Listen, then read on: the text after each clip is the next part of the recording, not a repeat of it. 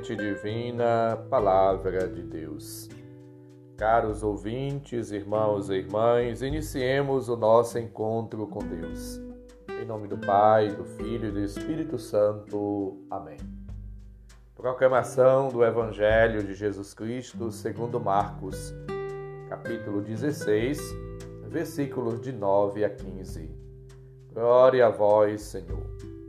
Depois de ressuscitar, na madrugada do primeiro dia após o sábado, Jesus apareceu primeiro a Maria Madalena, da qual havia expulsado sete demônios. Ela foi anunciar isso aos seguidores de Jesus, que estavam de luto e chorando. Quando ouviram que ele estava vivo e fora visto por ela, não quiseram acreditar. Em seguida, Jesus apareceu a dois deles com outra aparência, enquanto estavam indo para o campo. Eles também voltaram e anunciaram isso aos outros. Também a estes não deram crédito. Por fim, Jesus apareceu aos onze discípulos enquanto estavam comendo. Repreendeu-os por causa da falta de fé e pela dureza de coração, porque não tinham acreditado naqueles que o tinham visto ressuscitado disse-lhes: Ide pelo mundo inteiro e anunciai o Evangelho a toda criatura. Palavra da salvação. Glória a vós, Senhor. Tantas vezes você, eu, cada um de nós, caros ouvintes, fomos acometidos de descrença, de descrédito. Não acreditamos na palavra às vezes e nem na presença de Deus, na ação de Deus.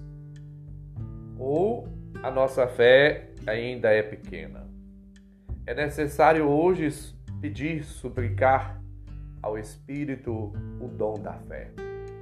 Uma fé sólida, firme, inquebrantável, constante, contínua a fé deve crescer, desenvolver, aumentar, solidificar a cada dia.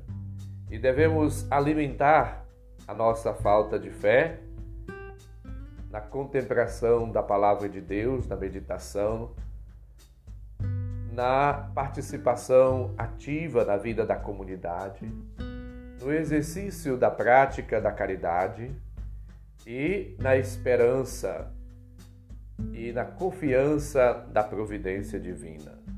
Colocar-nos aos cuidados de Deus, lançar-nos no colo do Senhor e depositar nele toda a nossa preocupação, toda a nossa vida. Assim como o agricultor que lança a semente na terra e aguarda a ação divina, a chuva, etc., nós somos chamados a confiar, a esperar em Deus. O texto que ouvimos, ele foi acrescentado e ajuda-nos a entender que é necessário viver uma vida nova. Jesus se encontra com as mulheres, com os discípulos de Emaús, com os onze e faz refeição. Uma refeição comunitária onde ele se revela, se manifesta, mesmo diante da atitude de incredulidade dos discípulos. A ressurreição não é fruto da imaginação ingênua ou da sugestão coletiva dos discípulos. É um dom do Pai, aquele que se fez obediente até a morte e morte de cruz a fé na ressurreição é também um dom do Senhor aos discípulos. Ao conceder-lhes a fé, confia também a missão, para que a boa nova chegue a toda a terra, aos confins, a todas as nações, conforme ouvimos no versículo 15. A ressurreição é um mistério de fé que encontrou resistência dos apóstolos, eles ainda não a tinham acreditado como refrão que se repete em Marcos, esta frase: não acreditaram. Somos chamados, portanto, a atirar toda e qualquer dúvida do nosso coração, para que o nosso coração seja sensível, que a dureza do coração possa dar lugar à, à graça, à compaixão, à piedade, à abertura a Deus e aos irmãos e irmãs. Somos chamados a abrir-se, a abrir-nos totalmente à ação, à graça, à, à luz da ressurreição, à alegria da ressurreição. Os discípulos estavam tristes, amedrontados, acabunhados, com medo. A ressurreição, a luz da, da divina ressurreição, traz, portanto, alegria, contentamento, gozo e ardor missionário.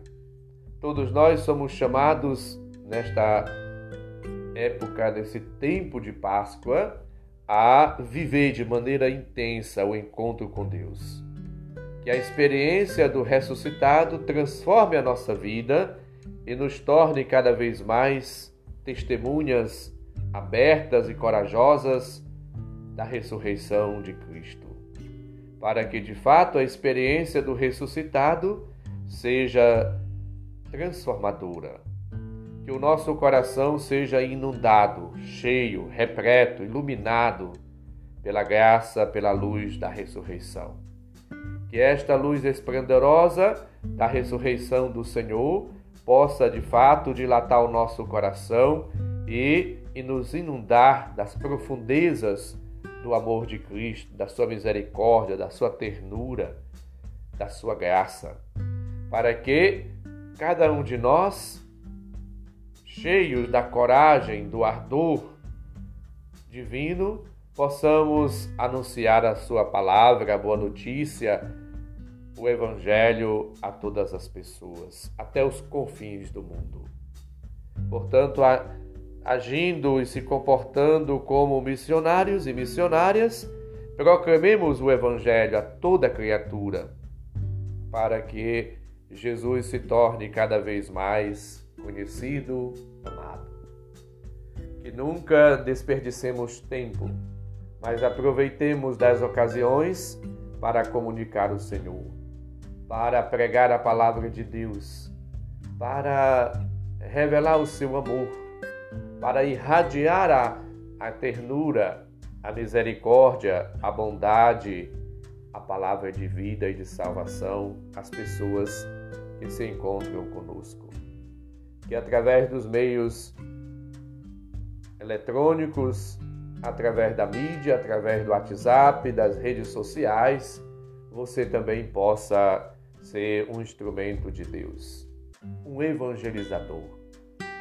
Aproveite da ocasião do encontro com as pessoas e também dos meios que você tem nas redes sociais para comunicar o Senhor.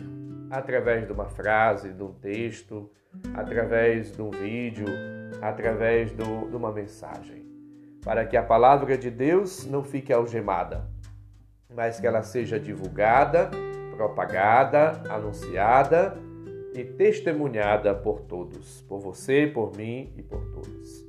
Sejamos, portanto, missionários e missionárias, ardorosos, corajosos, destemidos, para que a palavra de Deus seja anunciada a toda criatura. Vivamos como missionários do Senhor e lembremos das palavras de Deus proferida pelo testemunho de Paulo em 1 Coríntios 9,16. Anunciar o Evangelho não é uma obrigação que me foi imposta, mas é uma necessidade que eu sinto, ai de mim, se não anunciar o Evangelho. Sejamos, portanto, testemunhas e anunciadores da boa notícia o Senhor esteja convosco, Ele está no meio de nós. Abençoe-nos, Deus bondoso e misericordioso, Pai, Filho e Espírito Santo. Amém. Um santo e abençoado dia. Um abraço, felicidades.